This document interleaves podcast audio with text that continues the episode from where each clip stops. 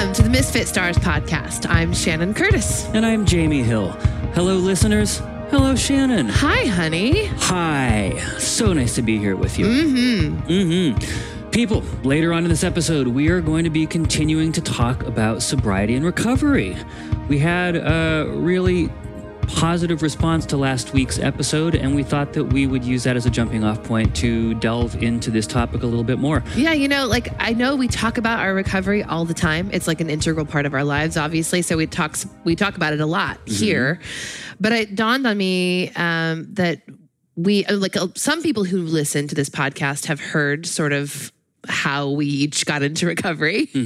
Um, but we haven't talked about it really specifically here in a long time, and um, and it's good to revisit. Yeah. So- So, this week we're going to be doing Shannon's origin story.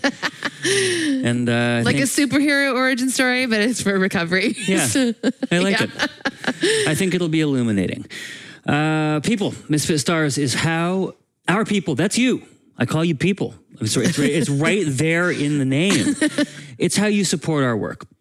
A lot of people who are listening to this podcast are monthly supporters of ours through our Misfit Stars community, and we can't tell you over and over enough how grateful we are for you Thank you. Thank you. in this weird you. pandemic time where we can't do a large portion of the work that we usually do, i.e., touring and playing shows for people, this has been like revolutionary for us in terms of our continued ability to like live indoors and eat food regularly.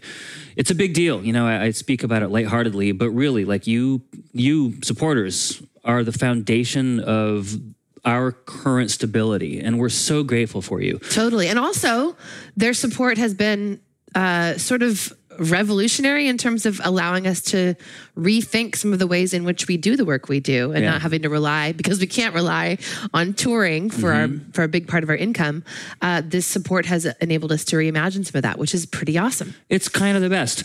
I know that there are some people listening who hear this sort of advertisement part of our podcast every single week. And you're like, yeah, I'm not doing that. I'm not one of those people. I enjoy taking from Shannon and Jamie, but do I want to give? No. oh no, I don't. that's so harsh oh, man. I know, right? so harsh No, I kid. But seriously, if you've been listening to this and you maybe have had the thought in your mind, yeah, I've been meaning to do that, and then you just never do. we know that you're well intentioned We sure do. yes Yeah. we do We trust you more than my previous statement would have led led, led you to believe.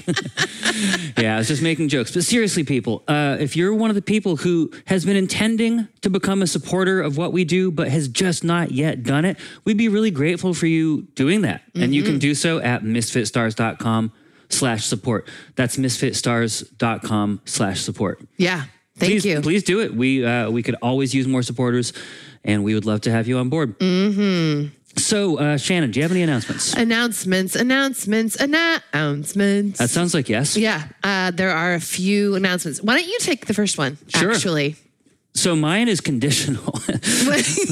so theoretically, our remix album and her song becomes a remix is coming out on all streaming services next Friday. oh my gosh, And now I say that's conditional because the eighth of October Mm-hmm. is the next Friday. Yeah. yeah, which is also my sister's birthday. How auspicious. How neat. Yeah, we uh, have been experiencing a little back and forth with our distributor. A distributor is you know, an entity that gets your songs up on Spotify, Apple Music, whatever. There have been this is a complicated album because it's not just like a Shannon Curtis album. It's Shannon, but it's all these other people. It's ten other people who did interpretations of her songs, and so getting all the crediting correct and just all the data for it has been really complicated. And so there's been some back and forth with the distributor about like exactly the right way to do it so it appears on everyone's pages properly. Mm. We're hoping it'll still come out next Friday. We're Yeah, yeah, shooting yeah. for it. Yeah. If it does, great. If it doesn't, you know what? The world will keep turning. It's our goal. I think that the dis- distributor can do it, but also I leave room for the idea that sometimes just things don't happen. So we'll we'll see. It'll happen. Will it happen by next Friday? We're hoping. Yes, that's the goal. We'll keep you posted. Yeah. We'll Yeah. probably know next Friday. so we'll see. That's sometimes how the thing. That's how things go with this company. They're just like, yeah, we can probably do it. We're not sure. We'll let you know. And the way they let us know is That our stuff. Our stuff just shows up Yeah. on Spotify. And it's like, okay, I guess they did it. That's good. Right. Yeah. Yeah. So, Okay. you know, we're a very small fish and they're a very big pond, and we get communicated with sort of in a way that you would expect for the smallest fish in a big pond. So we'll just have to see how that all goes. Goals. Hashtag goals. Mm-hmm. Uh, the, the remix album will be on all streaming services next Friday. Yes. I- let's just put energy in that direction. Everybody, right now. Yeah. Then it'll all work out. Mm-hmm. Yeah. Also, there's going to be CDs for that. Just want to throw that out there. Yes. So, do you have an announcement also? I do. Uh, in uh, release announcements uh, related, uh, the official release day for 2020 101 is Friday, October 22nd. Woohoo. That's just in a few weeks. Um, we're making a very limited run of CDs. Uh, you can message us if you want one, uh, want, want us to reserve one for you. Um, if you're a member of Misfit Stars, uh, we'll just we'll send you one if you want it. It's just yours. Yeah. Thank you. Thanks. Uh, if anyone else, if you're not part of Misfit Stars, first of all, what are you doing with your life? Did you just hear the thing I said earlier? misfitstars.com slash join. Um, but if you're not a member uh, and you want one, or if you want to buy additional copies for gifts or things like that, we will have them available. Uh, but we will let you know when and where you can get those. We're also, uh, in addition to, uh, in conjunction with that album release, we're going to be doing a live online concert in celebration of that release on the evening of Saturday, October 23rd. So, details will be coming soon about that, about what platform we're going to be on. The exact time of the show, uh, how to, the link for tuning in, all that kind of good stuff. Uh, so stay tuned for those details. But for now, you can just mark that on your calendar. The evening of Saturday, October 23rd, we're going to do a live show for you uh, of 2020 101. It's going to be great. So there you go. Save the date. Save the date. And we have one more announcement. A lot of announcements. I know. Very exciting. So, uh, we have held open a bunch of slots for people to get personal songs from Shannon for the holidays. We're starting our advertising, our talking about this way in advance of the holidays. We've been talking about it for two weeks already, and it's only the end of September. Usually we don't even start until like November. Mm-hmm. Right. The reason we're doing this is because we've heard from people over the years, oh man, I wish I'd known about this earlier. I already have, I already got my big Christmas gift or whatever, you know? Mm-hmm. But this could be your big Christmas gift or whatever holiday you celebrate around, you know, the, uh, the, the winter solstice. Yeah, Maybe maybe you celebrate the solstice itself. Well, you know what? It makes a great solstice celebration song totally. we still have a bunch of slots available. Uh, we were in talks with one person, so I, we can say at this point we have probably nine personal songs that we can still do. Uh, and you know, to help inspire and encourage you around the idea of what are personal songs. Why should I get Shannon to do a personal song for my loved one for the holidays? We're introducing a new temporary feature to this very podcast. It's going to go for a couple of months. And this feature is called Personal Song Spotlight. Dun, dun, dun. I just uh-huh. made that up. It was good. Thank you. It sounded auspicious. Makes me want to hear about it. Yeah, definitely. So we're just going to later in the podcast share a personal song with you that we have done for somebody else previously. Mm-hmm. We'll talk about the story behind it. We'll play you the song. Yeah. And they're all so meaningful and moving. And once Shannon shares a story, you're going to be like, oh my gosh, this is so cool. And she captured all of their story in this song. It's uncanny. you can also leverage this uncanny ability of Shannon's in your personal situation. Yes. So if you would like information about doing a personal song for somebody that you care about for the holidays, uh, or or really for any reason between now and the Yeah. holidays, we've got room for uh, spots for ten of these. You don't have to care about the person. You could just be, you could be really mad at them. It's not our business what you get a personal song for. Oh my gosh! Imagine if someone's like, "Can you write me a hate song?" Oh man, you could get a probably a pretty good side hustle going in revenge. oh man! You could probably get a pretty good side hustle going in revenge songs. oh my gosh! I don't know if that's really my brand. You could you could explore That's new really things. my my like personal mm, uh, vibe. It's not really my vibe. Not so much. Not so much. Yeah. But anyway, here you go. If you want to do a personal song, if you are, if you'd like more information about it, I have uh, information that I can send you. You just need to send me an email. Uh, you can send it to Shannon at misfitstars.com. That works. And I will send you information about how the process works, what the different options are, because there are a couple of options for these kinds of projects, and what the pricing for each of those options is. I will send you all that information and get you thinking even more about uh, really what will be the best gift you ever give Ever. in your entire life. That's the downside to personal songs.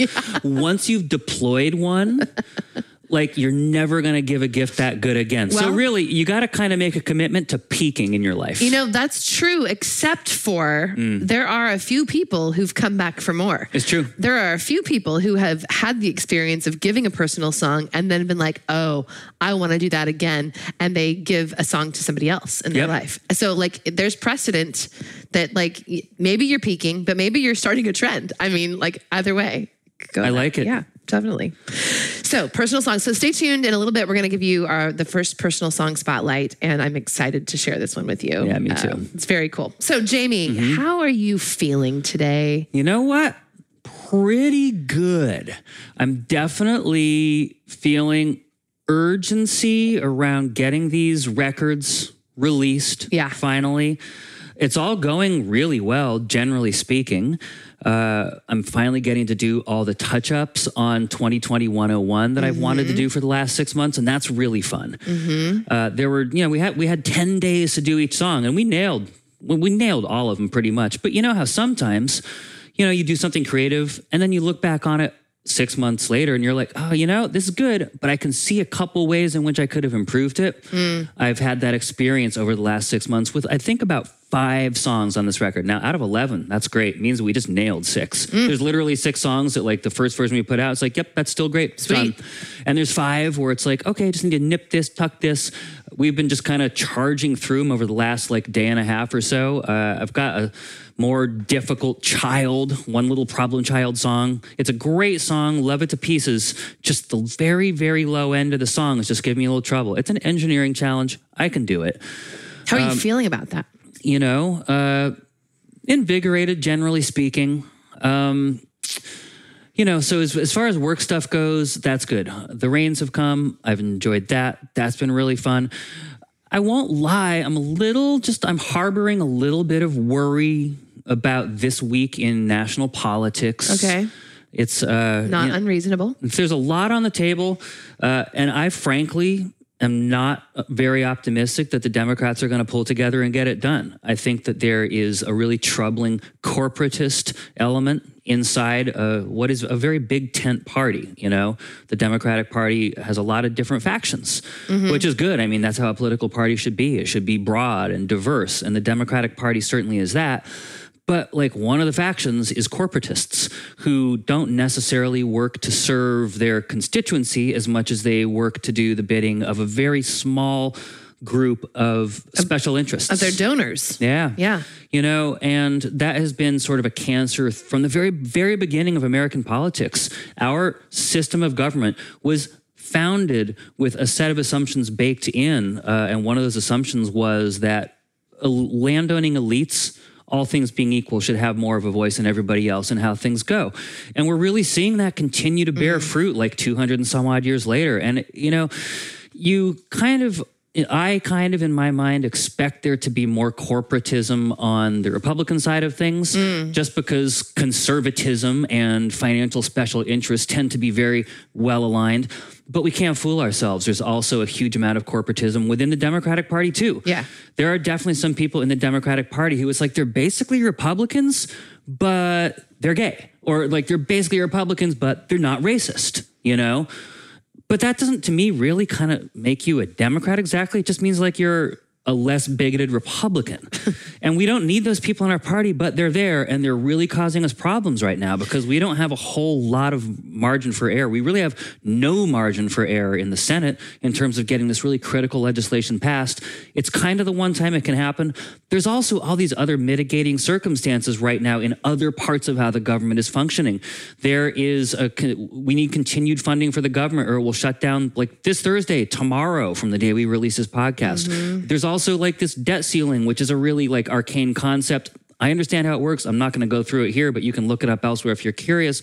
Bottom line, though, if we don't extend the debt ceiling, increase the debt ceiling within a couple of weeks, the It'll tank the world economy. the government will the US government will no longer be able to pay for the stuff they've already spent. It'll it's, default on their loans. it's like default having it's like having a credit card bill or a mortgage and failing to make the third payment. It's kind of you know right. with a credit card or a mortgage, you miss the first payment, second payment, you get warnings, you get you know interest rate hikes.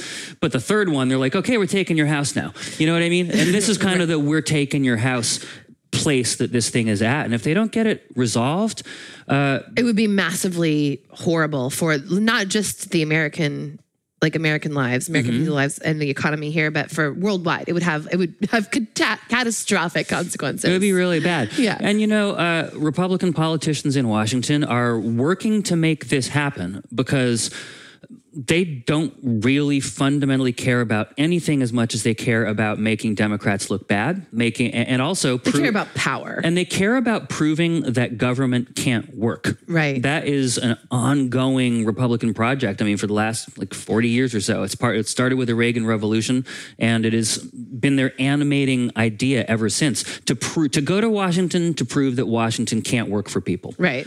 And then work to get reelected on the premise of Washington is broken and I can fix it. It's really cynical. It is. And, you know, the point of making Americans believe that government can't work is then power gets reconsolidated from Americans into the hands of elites, corporations, and the wealthy. Uh, you know, it's cynical, but also it works really well. And so, given that that is the project that they're the most preoccupied with, this would be an amazing way to help accomplish it, right? To prove once and for all on a world stage that American democracy is just fundamentally flawed. But we're the ones who can fix it.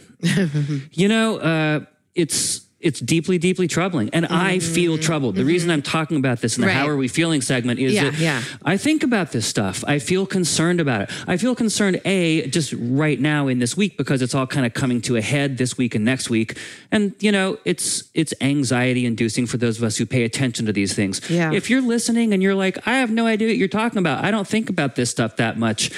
You know what? Honestly, I envy you.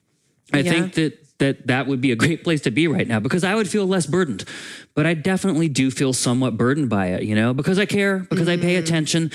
And if you care and pay attention, it's impossible, I think, in this moment not to feel concerned. And that's certainly where I'm at. Yeah. I'm really working very hard to sort things into the, you know, into the two buckets that I talk about all the time of things I can control and things I can't control. And all this stuff I've just talked about practically speaking, is very much in the bucket of things I can't control.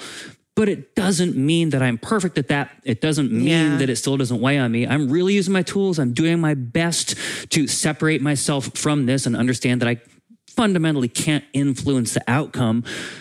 But, you know, it Mm-hmm. still tickles at the back of my imagination Yeah. most of the time right now. Yeah. The very like the small the small thing you can do and that all of us can do is to call our congressional representatives and tell them what we want them to do. Yep. You know, that is something that you can do. Obviously, your one phone call isn't going to be the thing that tips the scales for the outcome of this whole situation. And in fact, we happen to have a congressperson who I, I called last week and I got a letter in response uh, saying that he actually does support the passage of these bills that we need to pass. And so, like, he's he's aligned with what with, with what we want to see happen here, which is great in this case. It is. Um, but but yeah, so it's a, it's a small thing that we can do, but it is not something like that one phone call by itself isn't going to like No. affect the outcome. But you know Yeah. what? If lots and lots of people call, like Congress people particularly, and also senators to a lesser degree, do pay attention to this stuff. And it can serve two purposes. One, it can make them feel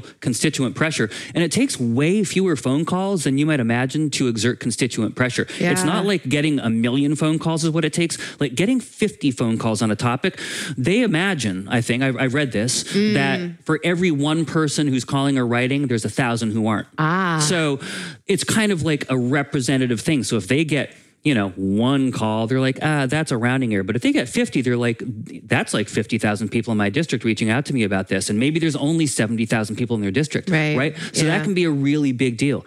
Uh, if you want to call your congressperson, your senator, your, uh, your representative, uh, the Capitol Switchboard, the United States Capitol Switchboard phone number is 202 224 3121. That's 202 224 3121.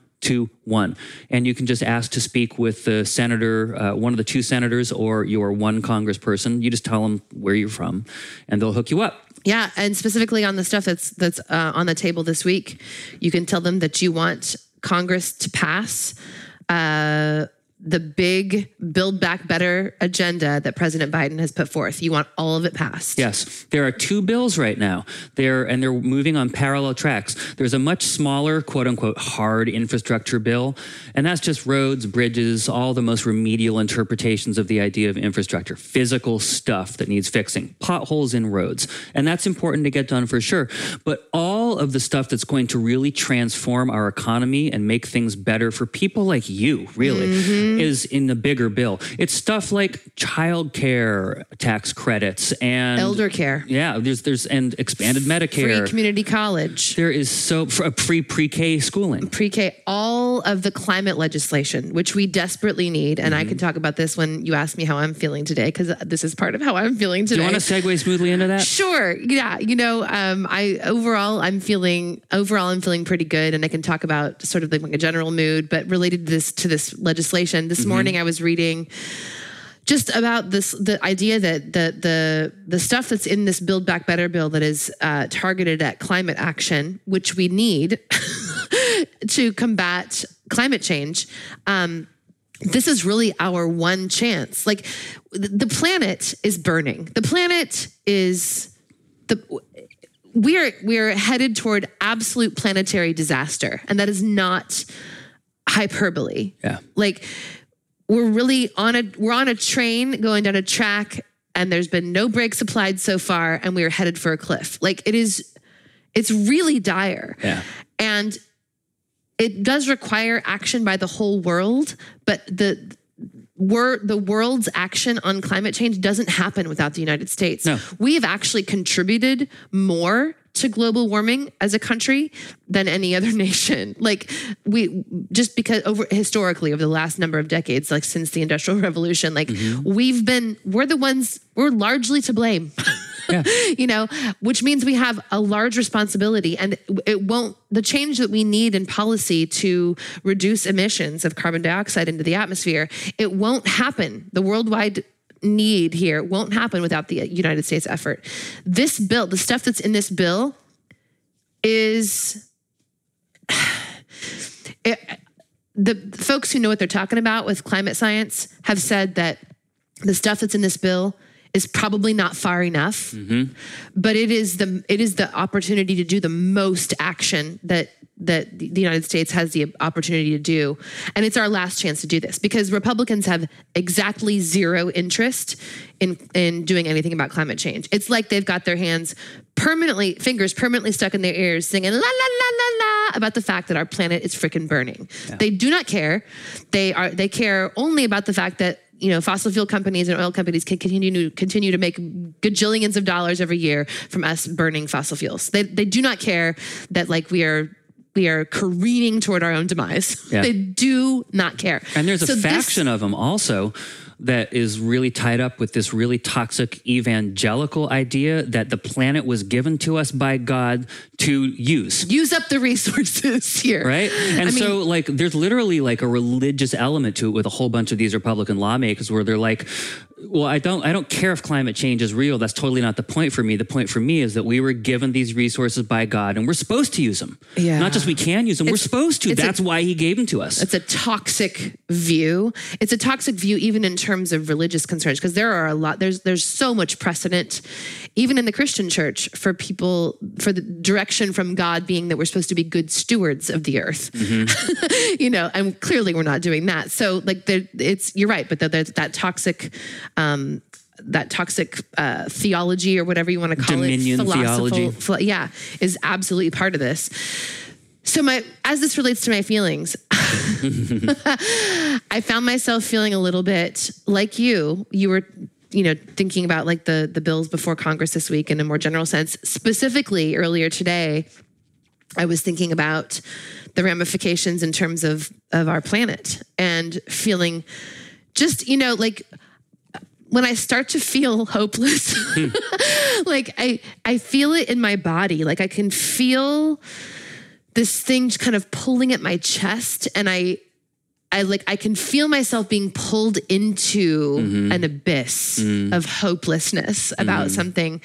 And I noticed that when I was beginning to feel that earlier today. and had to really be like conscious about that. And I, I've been, I was listening to a podcast earlier this week. Uh, shout out to Glennon Doyle and Abby Wambach and uh, and their sister Amanda, who do the We Can Do Hard Things podcast. Um, they were talking about in this episode that I that I listened to about the idea of um, viewing your emotions as messengers. Like they're they're here to bring you deliveries as, as like bringing you a message about with information. Like your feelings are like messengers of information. And like rather than like being consumed by my feeling of of feeling hopeless about the planet I was able to use that tool to be like, okay, I'm having a feeling right now about climate change and about what we're doing to our planet and how much on the brink we are of either doing something about it or not. And um, and I was feeling that, and I was able to step back and just view that as information. Yes, that's true. And like you said in talking about how you're feeling, a lot of this is out of my control. So I there's a there's a whole big portion of it that I have to set aside into the bucket of things I don't have the power to change. And uh, but you know, like in the in the other bucket of things I do have the power to change, I I I do have the ability to uh, to call my senators and to call our, our congressperson and share with them my views. We happen to have senators and a congressperson who agree with me on this issue, uh, which I'm grateful for. Are so, they doing enough to scream and raise a ruckus? Well, no, they are maybe, not. Maybe that's that's part of what I can in, try to influence them to do. But you know, like I, I, I I'm I have today as we're recording this today, I have been dealing with that feeling like, mm-hmm. oh my gosh. Because when I think about like planetary destruction, mm-hmm. you know, my next thought is like, well, what is any of this worth? Like we sh- we wake up every day and we like do our work and we make our meals and we take care of our family. Like if we're destroying the place where we live, what why why are we bothering with like keeping the wheels turning on everything else you know what i mean like that's where my sure. brain goes sure and I don't know that this seems like the number one priority. This seems like this ought to be a num- the number one priority for all of humanity. Um, and and you know another thing that I can that's in the bucket of things I can do is I can share this with the people in my circle of influence. Mm-hmm. I can talk about it on my podcast. Hi everybody. Mm-hmm. You know, and and and try to nudge other folks to take whatever little action they can in their corners of the world to influence the kind of big policy that we need. And hopefully, hopefully our our elected representatives come through for us on this. I don't know if they will or not, but that's part of how I'm feeling. The other part of how I've been feeling and how I'm feeling today, I, am feeling good today. I have uh, noticed in myself over the last number of weeks that I have felt a bit at sea, kind of rudderless. I think I've talked about this on this podcast too, and I've I, I I have learned over in my recovery, haha, we'll be talking more about that later today. But I've learned in, in as part of my recovery to to be able to identify feelings and then to be able to uh, to match that uh, match those feelings with a need that I'm experiencing and to identify that need and then to figure out what it is that I can do about meeting that need, mm-hmm. you know? And so I've identified in myself this feeling of rudderlessness, and I have tied that to a need for more structure in my life. And so I have set about just just setting small goals for myself on a daily basis that help me feel like my life is a little bit more structured. Mm-hmm. And it's simple stuff. It's like by starting off my day with my with doing exercises. It's my time.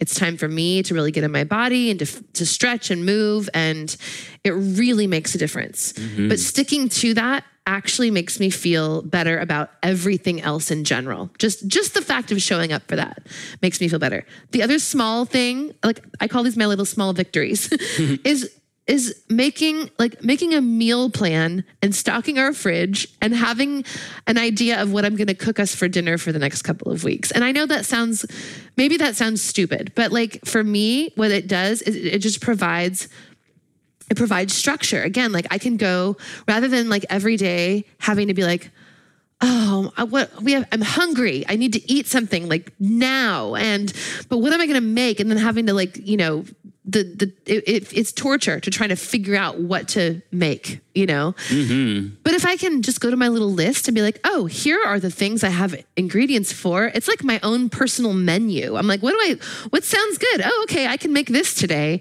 And then i prepare that meal for us. Typically the meals i make last us for a few days. So like i release myself of the tor- the daily torture of like oh my gosh i'm hungry must feed self ah, you know?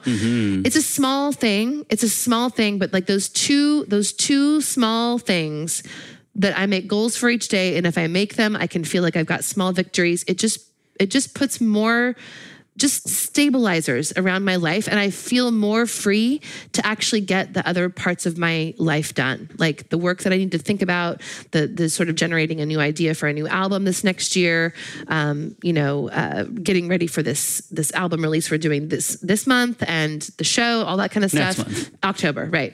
Uh, this coming month i should say. You know like it just it just allows more those other things to flow a little more freely. Yeah.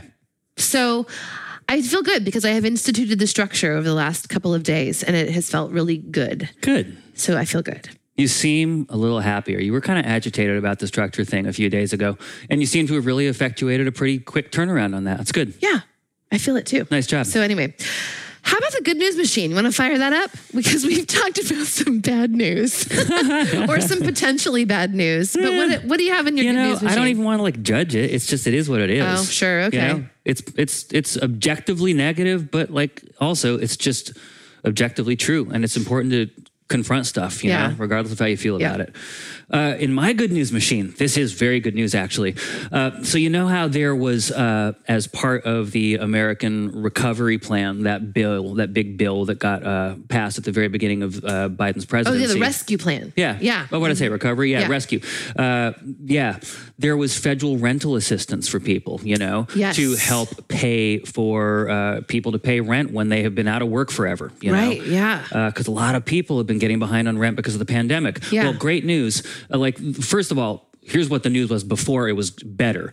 The news over the past like many months was that there was this huge pot of money to be distributed, and the agencies in charge of distributing it were just dragging their feet, like not getting money into people's landlords' pockets, which is where it needs to go. It's just like it was just all slowed down and tied up.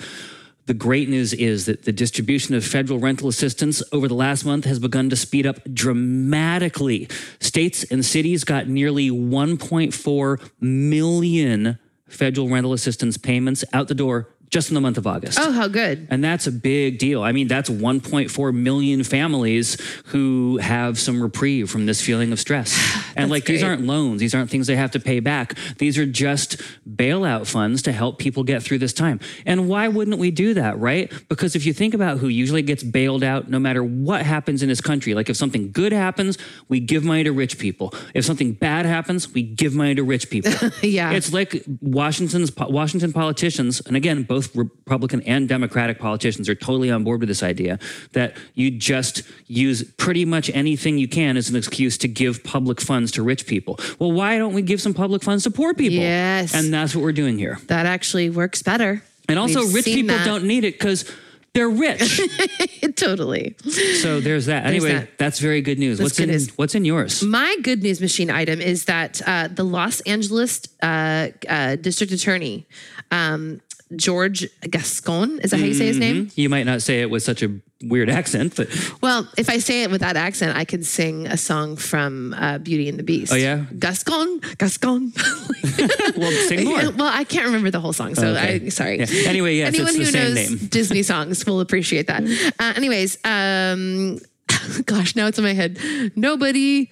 Nobody said that it did like Gaston. Uh, no, but anyway, I'm sorry. I'm wrecking it. I'm sorry, Disney fans. Also, is it Gaston? it's Gaston in in the the film. Ah. There you this go. is Gascon. there you go. Yeah. Anyway, this guy, the, the district- attorney, uh, he is uh, going to dismiss about sixty thousand past marijuana convictions. Wow. which is awesome. It's a Oh it's a big county, and um, that's a lot of people. And you know, one of the things that um, I have learned That's just this- in the city. DAs are by city. Oh, so sorry. I'm so sorry. That was LA city. That's cool. Also a Um, huge city. also a very big city. But anyway, uh, I, I had known this fact before. It was reinforced for me when we recently watched um, in our anti-racist book and movie club with Misfit Stars.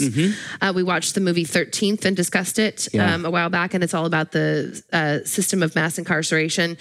Um, reinforced this idea that marijuana convictions uh, are a just a huge part of how uh, the system of mass incarceration has been oppressive to, in particular, people of color. Um, and so this this move to de- decriminalize marijuana is part of like, rectifying that situation. But also, as as states are decriminalizing marijuana, uh, like in the state of California, you can you can use marijuana recreationally and medicinally. You can walk around with it in your pocket, Right. and that's okay. If a cop stops you for something and they see a bag of pot sitting like on your car seat, It's legal. it's fine.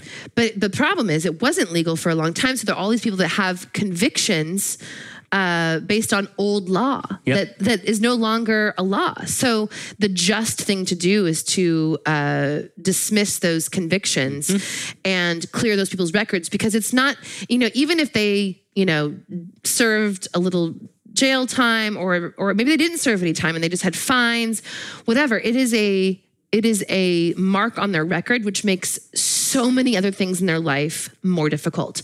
Renting an apartment, getting a job, applying for school, Yeah. like so getting a loan, like so many things become exponentially more difficult if you have a a, a, a, a criminal record. Yeah, especially a felony criminal record. And a lot of marijuana laws were written intentionally with the harsher felony designation Right. as opposed to like a local misdemeanor. Right. Right. Because, uh, because that's because they wanted to be extra punitive because it was the quote unquote war on drugs. Right, right. So this is a very good. This is very good news that about sixty thousand people are going to have those convictions erased from their records, and that's that's great. I mean, it will make a it will make a real difference in their lives. Yeah. Um, so very cool. Very, very cool. Yeah. Uh, so this last week, uh, since our last podcast, we we've been doing like boring home maintenance stuff, but it's it, it, it's great. I painted the front stoop. You did such a good job. and it was great. And so, you know, people, when you hear painted the front stoop, I'm sure in your mind you're like, okay, cool. So what did you do aside from those three hours? no, but it you took a know what? It was a huge like restore. It was stripping back, rest, restoring, and then and then painting. Yeah. And so she did an amazing job. Like she took something that just had like years and years. I mean, maybe decades of like like the previous owners had done like all this like putting silicone down to like try to like make water go where they want it to go, but like in a really messy and ugly way, and it's just kind of bad.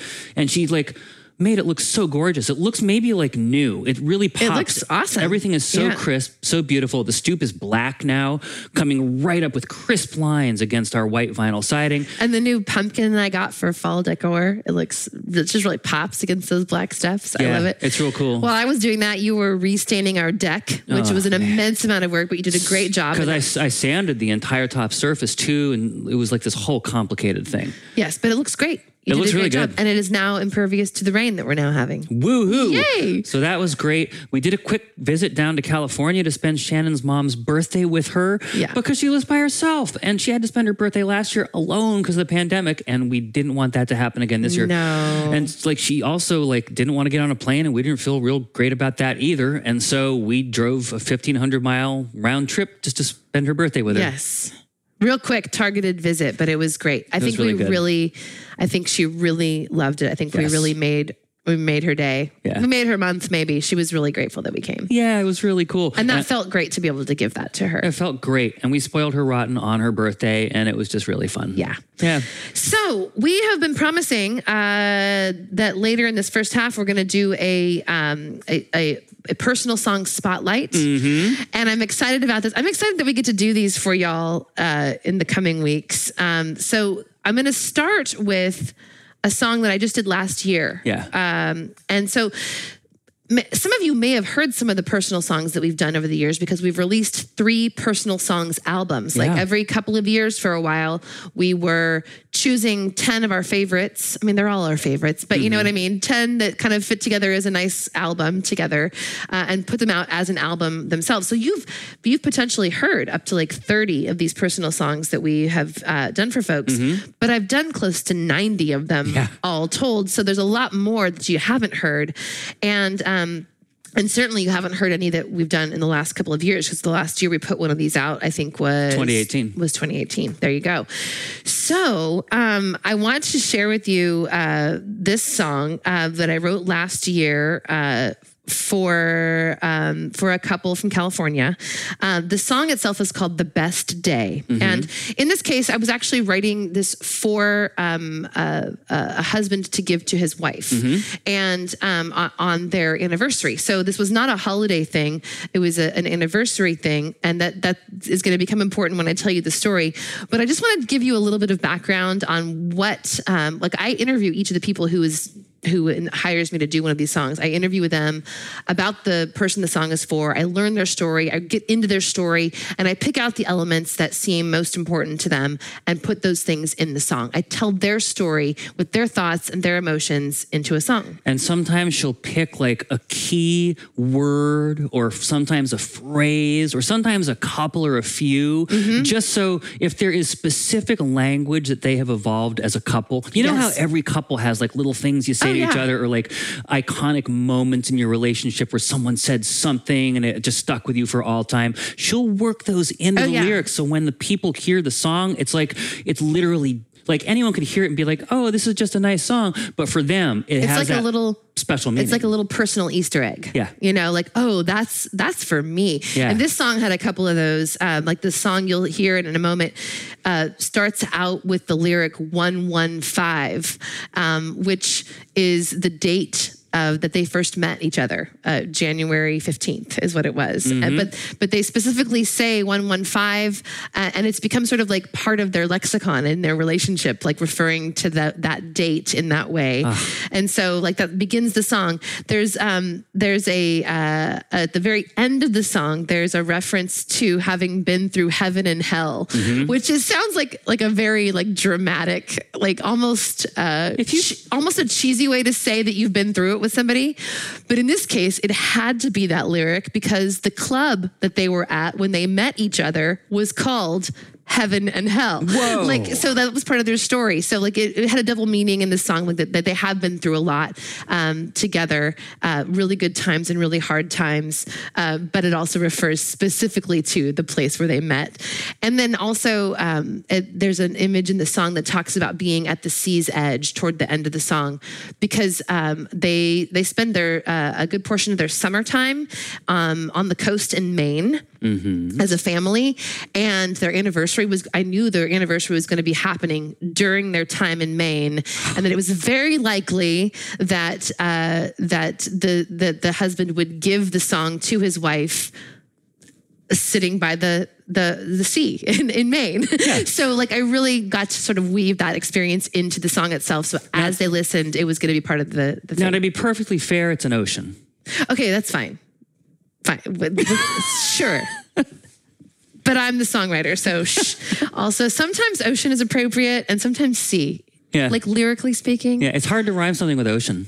uh, motion, Yep. emotion, Mm-hmm. Notion. Would you like more?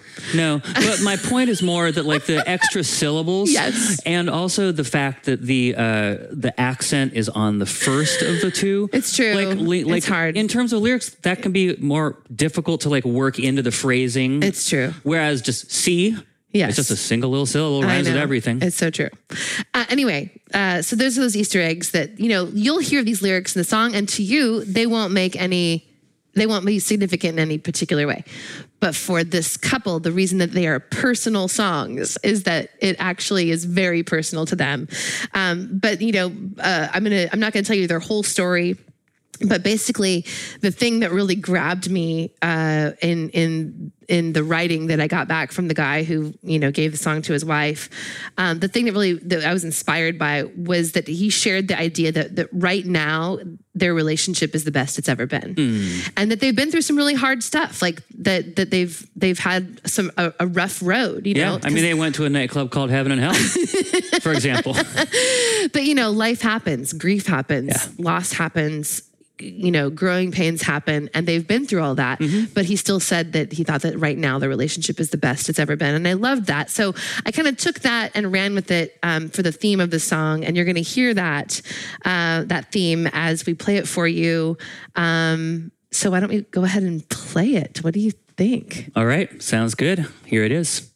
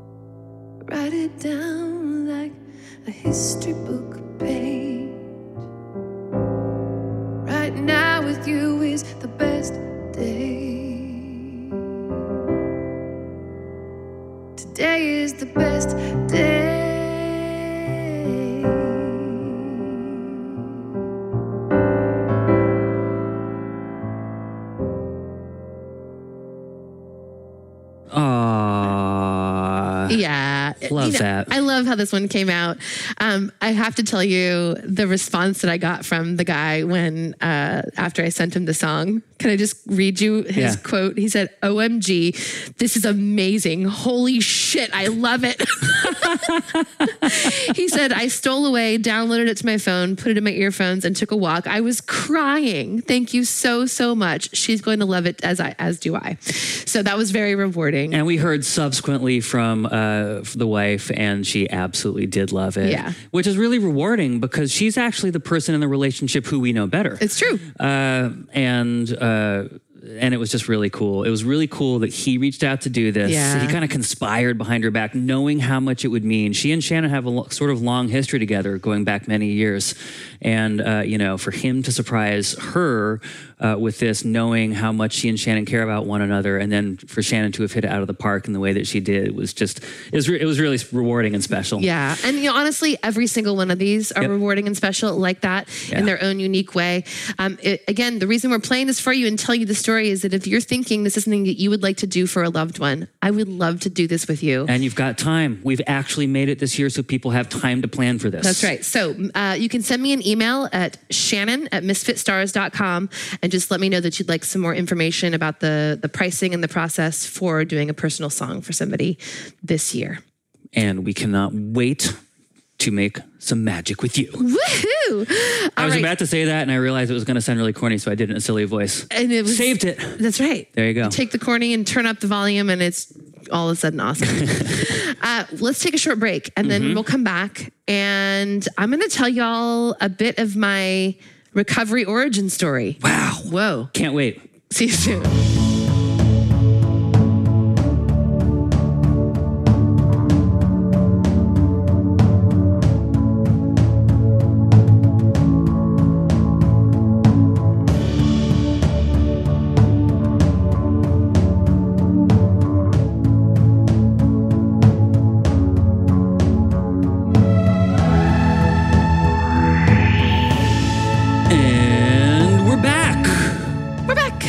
Are. And this is kind of exciting, really. Is it? I mean, anytime Shannon's like terrified, but that's that's the usual dynamic. Everyone else is excited, so excited to hear someone else's story. That's and that's what we call it in recovery. We call it telling your story. Yeah. Right. Uh, and it's so exciting to hear someone else's story. And the reason we share them, and the reason it's it's exciting, is that inevitably you will hear parts of your own journey in someone else's story. And that relatability makes us understand that we're not alone. It also makes us understand that if there's something that we're dealing with that is felt maybe like it's too hard to deal with, or like it's shameful, mm. or like there's a barrier there somehow, it can help break down those barriers and it can make you feel like if I can relate to this person's story and they're telling me how they have been through a positive journey through it to maybe somewhere on the other side, mm. maybe I too could make that journey. Yep. That's why we share our stories. That's why it's so exciting to hear them. It's also why it can be a little bit nerve wracking to share them because if you do your share the the best possible way, you're gonna necessarily like tell some stuff about yourself that's like not the pretty stuff because you don't get into recovery because everything was going great. No, no, no. In fact, that's where I'm going to start because I was trying to figure out where to start with the story. Um, and I, I figured that um, a good place to start for me would be uh, there's a scene that comes to my mind when I think about um, kind of a where I was at in my in my low some of my lowest my lowest point, you know, lowest time. And the scene is uh, is one that actually I I worked into um, some of the lyrics in the song "I Know I Know" uh, in in uh, chorus two. Um, I know, I know, I know, I know. Uh, you go through the motions, it's still you can't move. I know, I know, I know. You can see a window, but you can't break through. I know, I know, I know. Um, I've been there too, you know. Um, and that scene, it, that that that that that chorus comes from this scene that I see in my mind, where I am lying on the couch in my apartment that I shared with my ex husband. Uh, uh, in Midtown or East Sac, Sacramento, near Midtown, Sacramento. Um, there was we lived on the second story of this apartment building, and outside uh, there was this massive old oak tree. I mean, I like, you know, very old oak tree, uh, reaching up toward the sky. And I would lie on that couch a lot of afternoons, looking out that window up at that tree and feeling this sense of there is more out there and I can't reach it. And, and in that low place, really feeling trapped, feeling depressed, feeling alone. Um, I might get emotional talking about some of this. That's how this goes. I want everyone who's listening to know that it's okay that Janet's getting emotional because like that's just natural. And I want you to know that it's okay Thank you. too. I appreciate it. Because it's just an it's a thing that happens when we share this stuff about ourselves. Like even Yeah. if we've gotten past it, Yeah. like it can still just like revisiting it can really put you back there sometimes Yeah. and really help bring those emotions up. Which I think I tend to think these days is pretty healthy and good. Yeah. So Oh, I do too. I do too. I don't often spend time thinking about this moment in my life, but you know, when I'm trying to really describe it to somebody else, oftentimes, you know, really getting in touch with the feelings that I was feeling at that time, oh, it kind of like, you know, touches a Sure, chord. So, you know, and here's the thing, like that's how I was feeling on the inside. And that that scene describes how I felt in my life a lot during those years.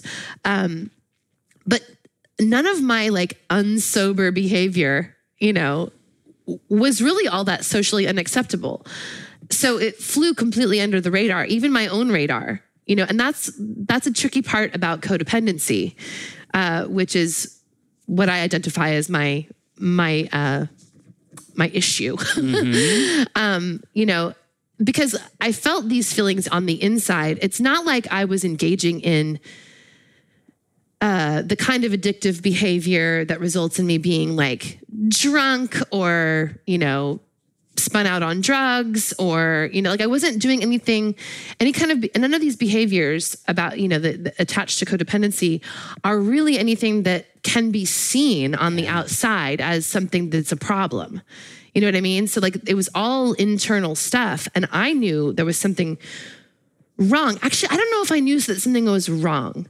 I thought that maybe this is just what existence was and it Right. was horrible. Because like when I you're a kid, because you evolve these behaviors from a very young age, Yeah, and when I'm you kind of grow up with this sort of stuff, Yeah. like you just you know how it is when you're a kid. You just kind of think that whatever's happened to you is kind of normal. You know what I mean? Mm-hmm. Yeah. It's not maybe sometimes until you get much later in life and you sort of realize, wait, all the stuff I experienced when I was younger was deeply abnormal. But I think that relate that also applies to experiences we have as adults. Like there are Sure. experiences we have in our lives that maybe, and then and this is a, an example of that. I was experiencing this in my life, and I don't think I realized that this was abnormal or wrong, or that really maybe maybe, that, maybe abnormal or wrong is like putting too much of a judgment on it.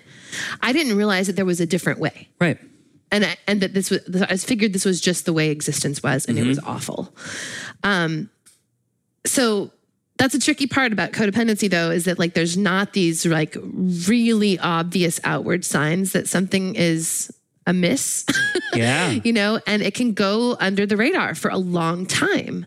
Um, including in terms of like accountability with your peer group or your support network. Sure. Because, you know, if you're a really bad drunk or strung out on drugs, odds are good at a certain point if it gets really bad, you're going to have people starting to come to you and going, "Hey man, do you need help?" Yeah, no one really ever does an intervention for a codependent. Yeah, right. You know what I mean? Like for like a hardcore drug addict, yeah, you know, people will like, hey, you know what?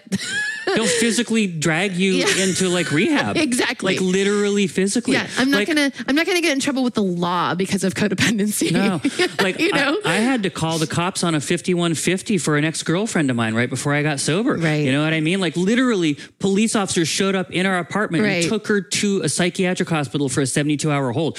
Like that will never happen for codependency. not really. I mean, which is kind of bad because it can fester way longer without you feeling like there's that overt thing that makes you need to get treatment. It's harder to find a bottom sometimes. Mm-hmm. Yeah, absolutely. Absolutely. And hard to recognize it for yourself, you know. Yeah. But so, you know, that's that's it. All of that stuff though, it accumulated that that my unsober behavior, you know, accumulated to a place where I was left feeling like I like I didn't know who I was.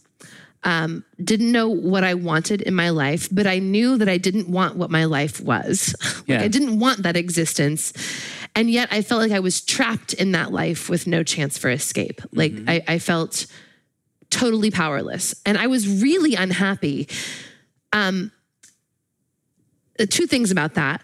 Uh, one is that I never like seriously contemplated suicide, but I did entertain the notion of like, well, what if I just weren't alive anymore? Yeah. You know, I did have those thoughts. It was never a serious contemplation of like, um, how am I going to end my life? You weren't thinking about like how to actually do it, but you were fantasizing about what it would be like if you did do it. yeah. Mm-hmm. And, Like and- what, what it would be like if you didn't have to feel this pressure anymore. yeah and and just you know pain. entertaining yeah, yeah entertaining that as an as a, a way to deal with it Yeah. But also it was really like the other side of that being unhappy and having these thoughts like it was also really important to me that nobody knew how i was feeling on the inside. In fact like the thing i worked hardest at doing at that time was maintaining this facade of like i'm happy i'm doing good mm-hmm. everything's fine because i believed that that's what i was supposed to be. Like i believed and i'm going to get more into why i had that belief mm-hmm. and, and when i describe sort of like how i came to this state of being. Mm-hmm.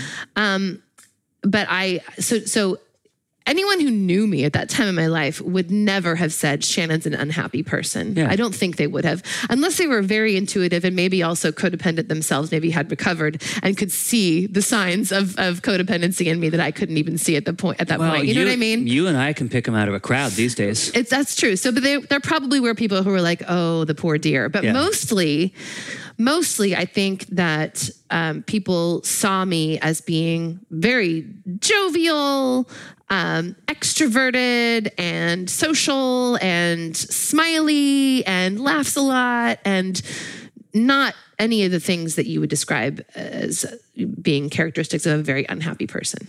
But I was very unhappy. Um, so what had gotten me to that point? Um, there are, I identified four things here that I believe got me to that point where I was staring at the window with that tree in my apartment, mm-hmm. um, there was a tree in your apartment. outside my apartment. Oh. um, part of it, I think, is maybe just the way my brain is put together. You know, like I think it's likely that there's some hardwired part of my personality that is people pleasing. Mm-hmm. You know, that's that's probably part of it. I I don't know that as scientific fact, but you know, I know that we are all wired different ways in terms of our personalities. How much of that is nature and how much of that is nurture, I don't really know, but I allow for the the fact that that that maybe is part of uh, just how I'm made. You know, the second part of it is um, that it was definitely learned behavior and coping skills specifically that I developed from acting my role in my family of origin. And uh, there were like a few different parts of that for me. One is that I, I, I, I, I learned that I could be the good girl. I, my role in my family was being the good girl. Yeah. And I learned that by doing that, I could I felt like I was maybe counteracting the chaos that was brought into the home by um, other people in the home. uh, you know, my uh, my relationship with my dad was pretty fraught when I was a kid. Um, he wasn't really there for us. Um, To put it mildly. yeah. Um, and you know, he is he has he has since made an apology for for that, and I am really deeply grateful for that. Um, but he was pretty absent from my life as a kid, and um, and would come and go, and and not be interested in my activities, and that that I, I felt like maybe if I could be good, that maybe he would be there more. You Like know? he would like you better if you were more likable. Yeah, yeah. Um, Because it wasn't just that he was absent, it's also that the times that he wasn't absent, he was sort of a malign presence, you Right, know, and, right. and was specifically actively uninterested, like sometimes performatively uninterested in the stories you've told me about like your life. I mean, I Mm-hmm. Yeah. recall you t- sharing a story with me about you sharing something you were really proud of with him and him just being outright abjectly dismissive to your face of that. yeah. You know, and Yeah. that, so it wasn't just that he wasn't there; it's that when he was there, sometimes there was cruelty, and Yeah. it was a really hard thing for you to deal with as a little person. Yeah, absolutely. Um, so you know, the good girl kind of. Also, my parents' relationship was awful. Like, like I, I don't have a single memory of them being affectionate with each other, um, and and that's just you know uh, an outward sort of indication of the the tremendous strife that existed in their relationship, and you know, like I have I have lots of memories of like having to stay sort of sequestered in my room because they were having a talk in the, in the living room or and there was lots of crying and often yelling and it went on for hours. And you know so that there was that you know chaotic element. And my sister also uh, brought a lot of chaos into the home too. She I, I, I think probably in retrospect now I can see that that probably from a very young age she was dealing with some pretty severe depression and anxiety as a little person. Um, but the result of that was that she acted out a lot. I think you know um, Yeah. i know that it that it was hard for my mom uh, it was hard for me too. And so all those things you know i'm not i'm not listing any of these things to blame my codependency on anyone else. That is not the purpose of this because it's not anyone else's fault. Uh, but it is uh, it is the fact of those things in my life and in my experience those things I, I, I had as a little person to figure out how to cope with being in that environment. And i learned skills. I learned i learned how to be a good girl um, as a way to sort of like what i thought was counterbalancing that chaos Yeah. That's how I I I thought that's what I was bringing to the table was Yeah. like if I can be extra good, then maybe all this other hard stuff that's happening over here won't feel so bad for everybody. Like if you can help make people feel happy, they won't feel as sad. Exactly.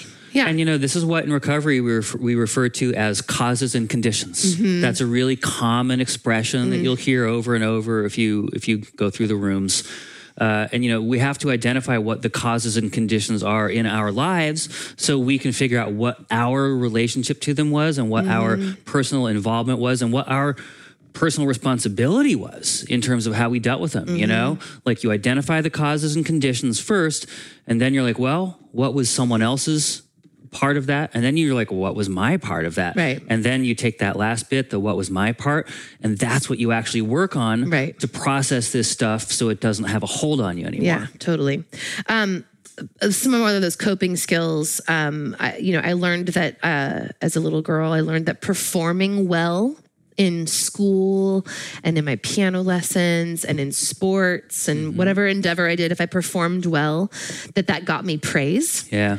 And that felt good. So I learned an, as an, at an early age how to get praise and that it felt good and it met a need that I had. And so I learned how to continue performing well to keep getting that praise. this is foreshadowing. I will t- talk more about this in a moment. Um, I also uh, learned in my uh, family of origin. I learned how to fake the fact that our family was perfect for the outside world Yeah, right. You know, and this is going to be related to another part of what got me to this point, and that I'm going to talk about in a moment regarding um, my life growing up in the church.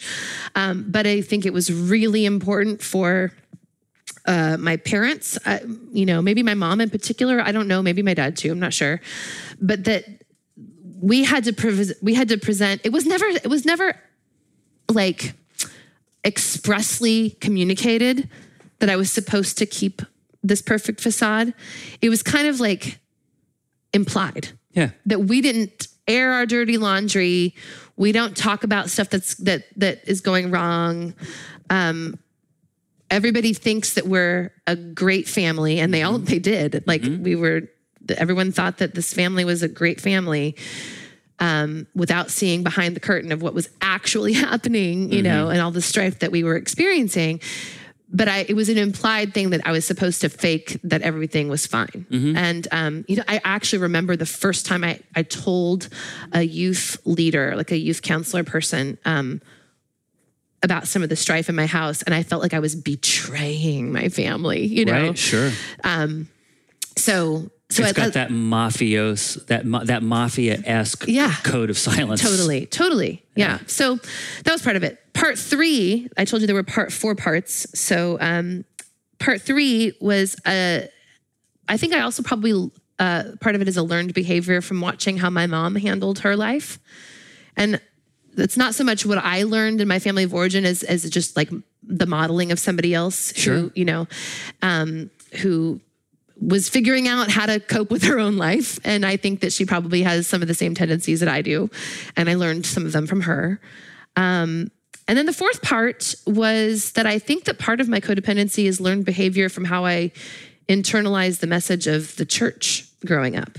Um, my family was part of um, fairly conservative evangelical churches as throughout my youth, and I, I continued in that tradition um, into my twenties. Um, and you know, there, there are several parts to this part of it, and it's I think it's important for me to break down this a little bit because it's really. I, I, I, I don't want to ever make blanket statements about like all church does this to people because I don't think that's true. I think that everybody's experience is different. I'm only speaking to my own experience. Um, I have talked with lots of people over the years when I've come sort of come out and talked about my experience with the church um, in this way. I have heard from so many people who I'm like, oh my gosh, me too. And it's one of those things that nobody ever talks about because it's not really encouraged to Right. talk about, you know. Right. But there's part there's, there's a few parts to this elements of this. You know, the the first is that um, that I internalize this message that I am, and as all humans are in this doctrine, that I am unworthy because I am sinful by my very nature. And by my very nature, I am in need of forgiveness. That I am unwhole, all, all on my own. That's a hell of a Um, thing to put on someone without a fully developed frontal lobe. Yeah, totally. And you know, even though the church, you know, says the, the, in the preaching, they say that grace is what saves you from this state. Um, eh, they they say that, but the message that I internalized based on the actual lived experience of being in the church was that the church also expects a certain behavior from its members like it expects them to stay in line and and the way that i knew, learned that is that there was some pretty harsh judgment that people in the church bestowed on others who stepped out of line Yeah, you know there's it was a, the most judgmental environment i've ever been part of Not as much grace as advertised. no, no, no, no. Grace is preached, but it's not actually like practiced. You know, um, like just social ostraciza- ostracization. Is that did I say that right? Ostracization. ostracization, social ostracization for people who quote unquote sinned, you hmm. know, or who weren't acting like Christians, you know, like, hmm. and, uh, you know, people talking behind other people's backs about that, you know, sometimes veiled in, in very Christiany language, like, oh, we should really pray for so and so because they dot, dot, dot. you know what I mean? Like, so it's like Where the dot dot dot is gossip. No, uh, the- yeah, the, the, it was gossip about some something that they're judging this person for, Right. but they're cloaking their gossip in, in this language of we should pray for so and so because they need to cloak it in like something that seems more pure than actual just gossip Right. and judgment. Because only God can judge, actually. Well, yeah. Anyway, but you know, uh, the, the message I internalized from all of that experience was that I'm just no good all on my own and that I need to perform goodness to avoid the pain of that judgment. Um, and this is very, this is a very important part of it. I think that, that a lot of my codependence behaviors derive from me trying to avoid the pain of something. And I think that in this case, it was to avoid the pain of judgment from others. Um, and, and I just knew on the inside I could never measure up to the standards that I thought was expected of me. Uh, I always thought I was doing it wrong in the church, even as an adult. Like I was just completely an imposter Yeah. you know. Um, I also learned from the, my church experience uh, that I can't trust my own instincts. and I can't trust my own instincts because I am a sinful being. I am impure. And instead, what I ought to do is trust the direction of the church, of the leaders, of the, you know, what other people are telling me is the right thing for me to do. So I learned early on how to give away my power Right. and, and and I learned that I was expected to give my power away to this authority that I that I could not trust myself to have agency of my own life. Um, so I learned that that pattern of giving away. What a deeply unhealthy thing to learn. Yeah, absolutely. Thank you for recognizing that. um, I also learned that uh, the evidence of someone who is living a godly life is that they are bearing fruit. And this was like, you know, this is an early lesson that I learned. Uh, it taught me how to perform the facade. Like, I learned early on that, like, I want people to think I'm living a godly life because that's what I'm trying to aspire to. That's what's going to get me the praise that I need, the acceptance that I crave. That's when it, that's going to keep me from the pain of the judgment that I fear. Mm-hmm. and so I need to show that I'm bearing fruit in my life. That I'm these are this is evidence that I'm clearly living a very godly life. And so I learned early on how to fake it. Right. I learned early on how to construct and maintain a facade that would lead people to believe that I am something on the inside that I actually was not. Which is ironic because if you think about it, that's not actually bearing fruit. That's lying, and lying is a sin. totally. And the the final thing regarding the church and what I learned there is uh, just around the role of women. Um, you know that uh, the role of women in the church tradition that I grew up in was to be um, a s- subservient. You know, to be to to remain.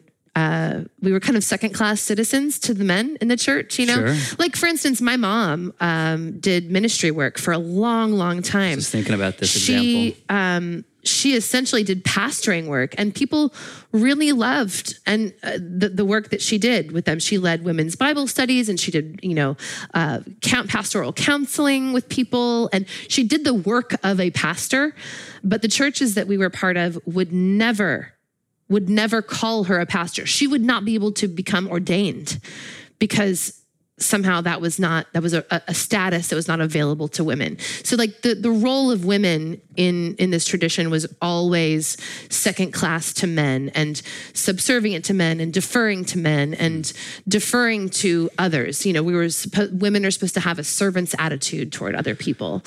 And so that was part of my what I internalized from the church. So those are all, you know, and I, and there's probably I could probably talk about this for like three hours about the stuff that led me to the point of my my lowness in my my codependency and realizing that something was really wrong um, in my life.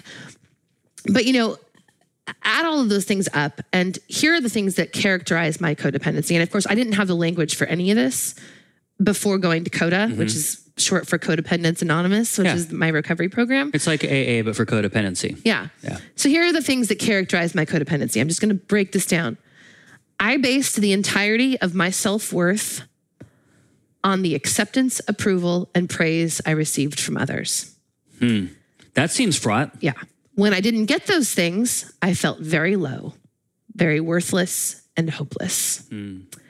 So, in service of getting the fix of those things in my daily life, I had to make sure that people were constantly feeling good about me. Hmm. In service of getting people to feel good about me, I constantly deferred to other people's wants and wishes, burying my own desires in subjugation to everyone else, especially the people I thought had the best chance of giving me what I needed. Hmm.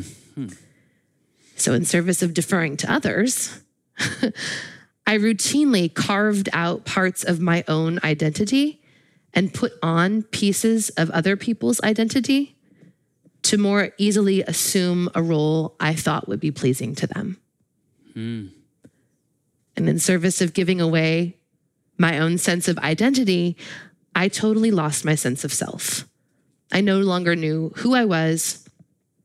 I was unable to make even simple decisions for myself, like what do I want to order off of a menu? I mm-hmm. couldn't decide. I found myself in a life that I knew deep down I didn't actually want. Mm-hmm. And yet I felt entirely powerless to do anything about it because my sense of worthiness as a human relied on me maintaining the flow of those fixes that I needed. Right? So I felt like I was just trapped. Well, you're addicted to them. You're an addict. Yep. Yeah. So I would I would later learn in the program that even though uh, people pleasing sounds like on the on the surface like it's some humble and selfless exercise. Yeah, right? It's not. It's No. actually, and I'm speaking from my own experience here. For me, I would learn that pretty much 100% of people pleasing is actually manipulation. Yeah. For, the, was- for the sake of meeting my own perceived needs. It's completely selfish. I'm glad you said that because that's like really the thing that's really important to point out here is that it's not just something that affects you, Mm-hmm. right? It's not just something that causes internal turmoil, you know, uh, inside you because you're cutting off parts of yourself and being untrue to who you are. It's also that you're jerking people around. Mm-hmm. Oh, yeah. And you're being dishonest with them and you're manipulating them. Right, which which means that I can't have like authentically good relationships. No. if if everybody You also can't have authentically bad relationships. You're like you can't have authentic relationships. Period. true. Because they're all based on a mirage.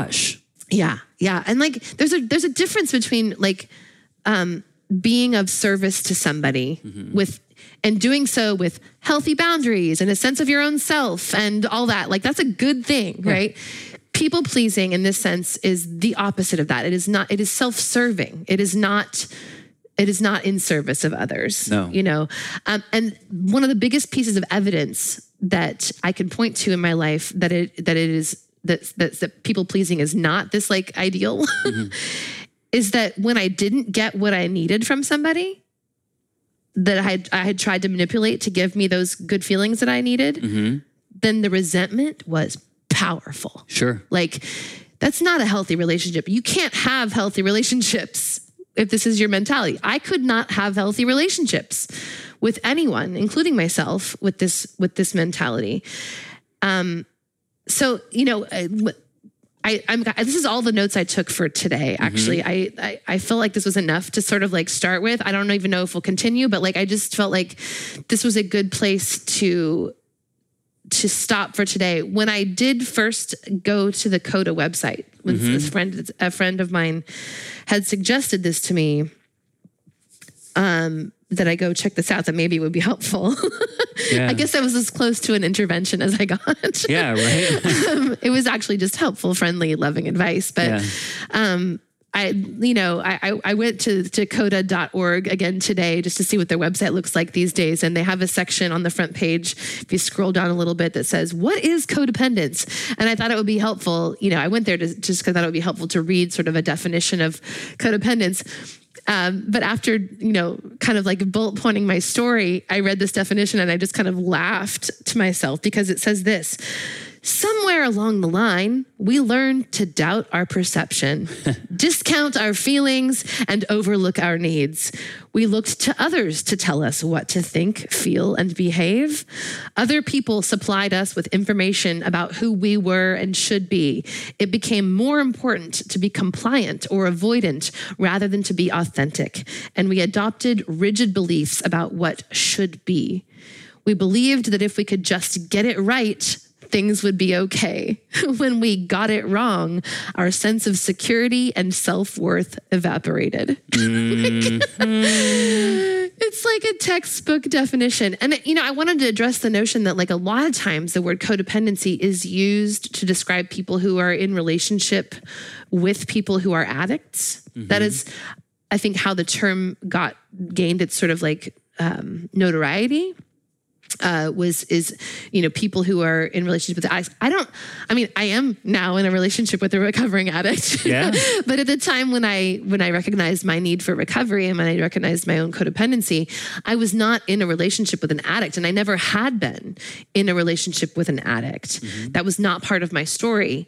Um, but all of these things all these coping skills all these behaviors all these learned learned things in my life um, they don't necessarily derive from a relationship with an addict. They can derive from other life circumstances as well the ones that i described you know earlier. And um, so that's my origin story Yeah. really. Um, i uh, i I, I I ended up sharing, you know, in coming to grips with this idea that that perhaps I had an issue with codependency. Um, I shared it, ironically, with a, a small group of women from my church. Some of the stuff that I was grappling with, um, I was really. This is the stuff I was dealing with on the inside. I shared with them, but you know, more externally as well. Um, I had I had shared with them, you know, uh, the the deep uh, uh, doubts I had had about the faith tradition that I was part of. I really had come to a place where I didn't really think that I believed that anymore.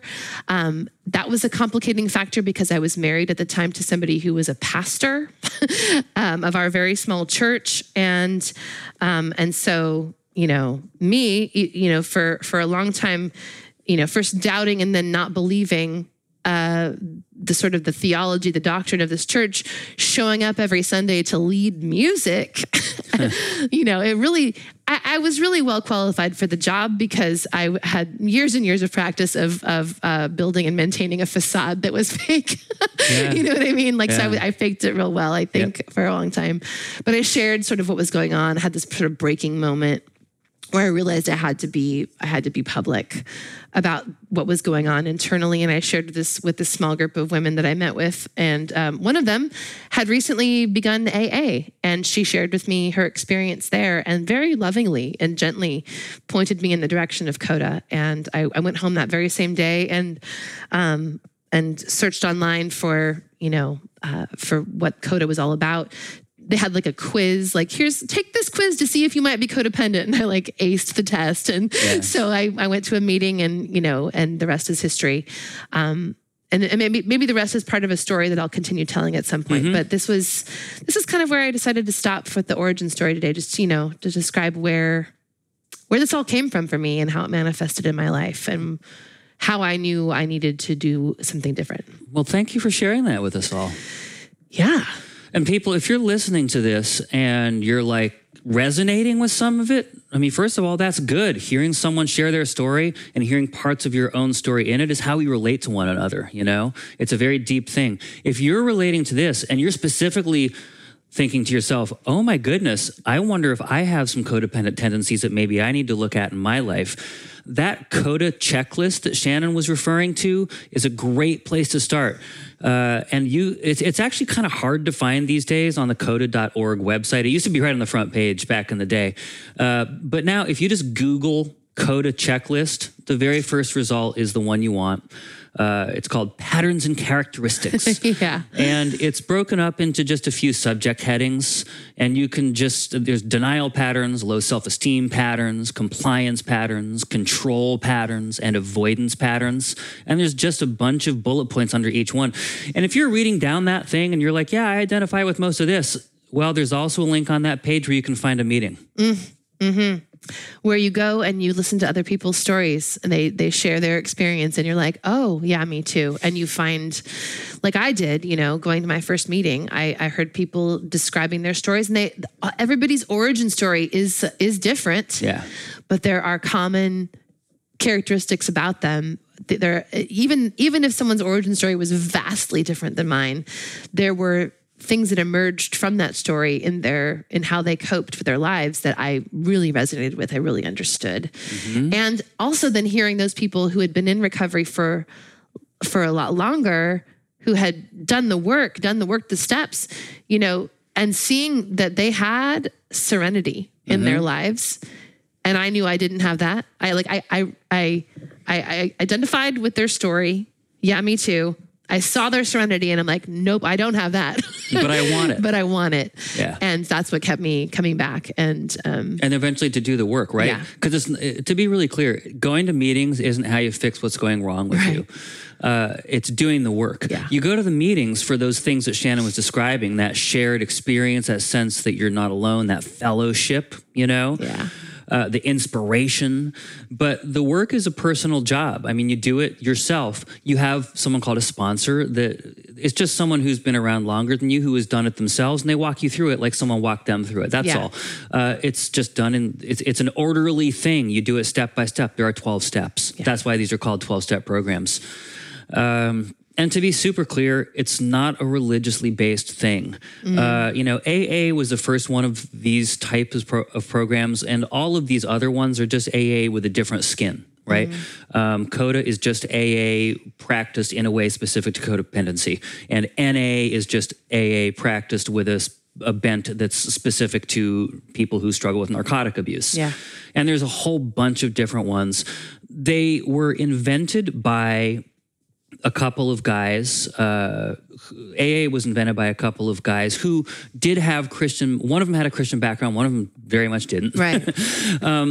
They understood that there were elements of there were parts of the language around some of this stuff that came from like their religious background that w- was useful, and so like if- the concept of God. yeah, yeah, wh- which they just use as a placeholder, kind of, for the idea that like so many of us have control issues. I mean, like it says right here on the checklist for Coda, like there are control patterns, right? And same in AA, we have uh, anyone who is struggling with addiction. There's a control issue there at the root of it. Yeah. You know, oftentimes we do the behaviors to try to re-exert control when we feel like we are lacking control or power in our own lives. Yep. You know, we feel powerless for some reason or other. And so we do some kind of twisted behavior where we can control something. Yeah. You know? And really it's it's you have to get your head around the idea that you can't control everything. And they use the word God in all the literature and like talking about it. But it's kind of a small G idea of God, right? Mm-hmm. And that's really helpful for people. Like I'm an atheist, you know what I mean? I have evolved a sense of spirituality that's really totally kind of based in the idea of a higher power that I learned in AA. Mm-hmm. But you'll find so many atheists in any kind of sobriety program, AA, NA, NA, Gamblers Anonymous, like Food Anonymous, you know, anywhere you go. And I think I've, we also experience a lot of people who do have a very uh, a cherished religious tradition in their own lives Mm-hmm. that they very seamlessly marry with the traditions Yeah. and, and steps in, in 12 step Yeah, recovery. you can really lean on that if that's Yeah. your background, and mm-hmm. you can do it in a healthy way. the point Although- is you can come to it as you are. Like Yeah. it's, it's not anyone trying to make you believe something that you're not. That- I really, that's what I was getting Yeah. at. I really want to lean on that idea. Like, you'll hear, especially like the word God is a massive trigger for a lot of people, and it turns a lot of was people for off. me, too. It was for Shannon, Yeah. and it was for me. I walked in the door. I'm like, well, I'm not doing any religious shit. yeah. but I like, I fortunately I fell in very quickly with a bunch of people who were like, oh, don't worry about that. I'm an atheist too. It's just a placeholder, you know? Yeah. And that's really helpful. Like my first sponsor was like, don't think about it like a bearded guy in the sky. Like think about it like G-O-D, like an acronym, group of drunks.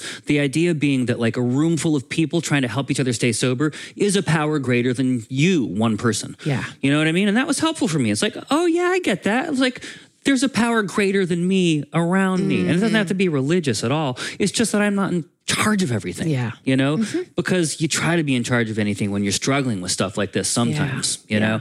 And I just want to put that out there. If there's anyone listening to this who's like, yeah, I could really stand to do a house cleaning. I really need to unburden myself of some of this stuff. But I've heard AA is religious. I've heard Code is religious and I'm I can't do it. It's not.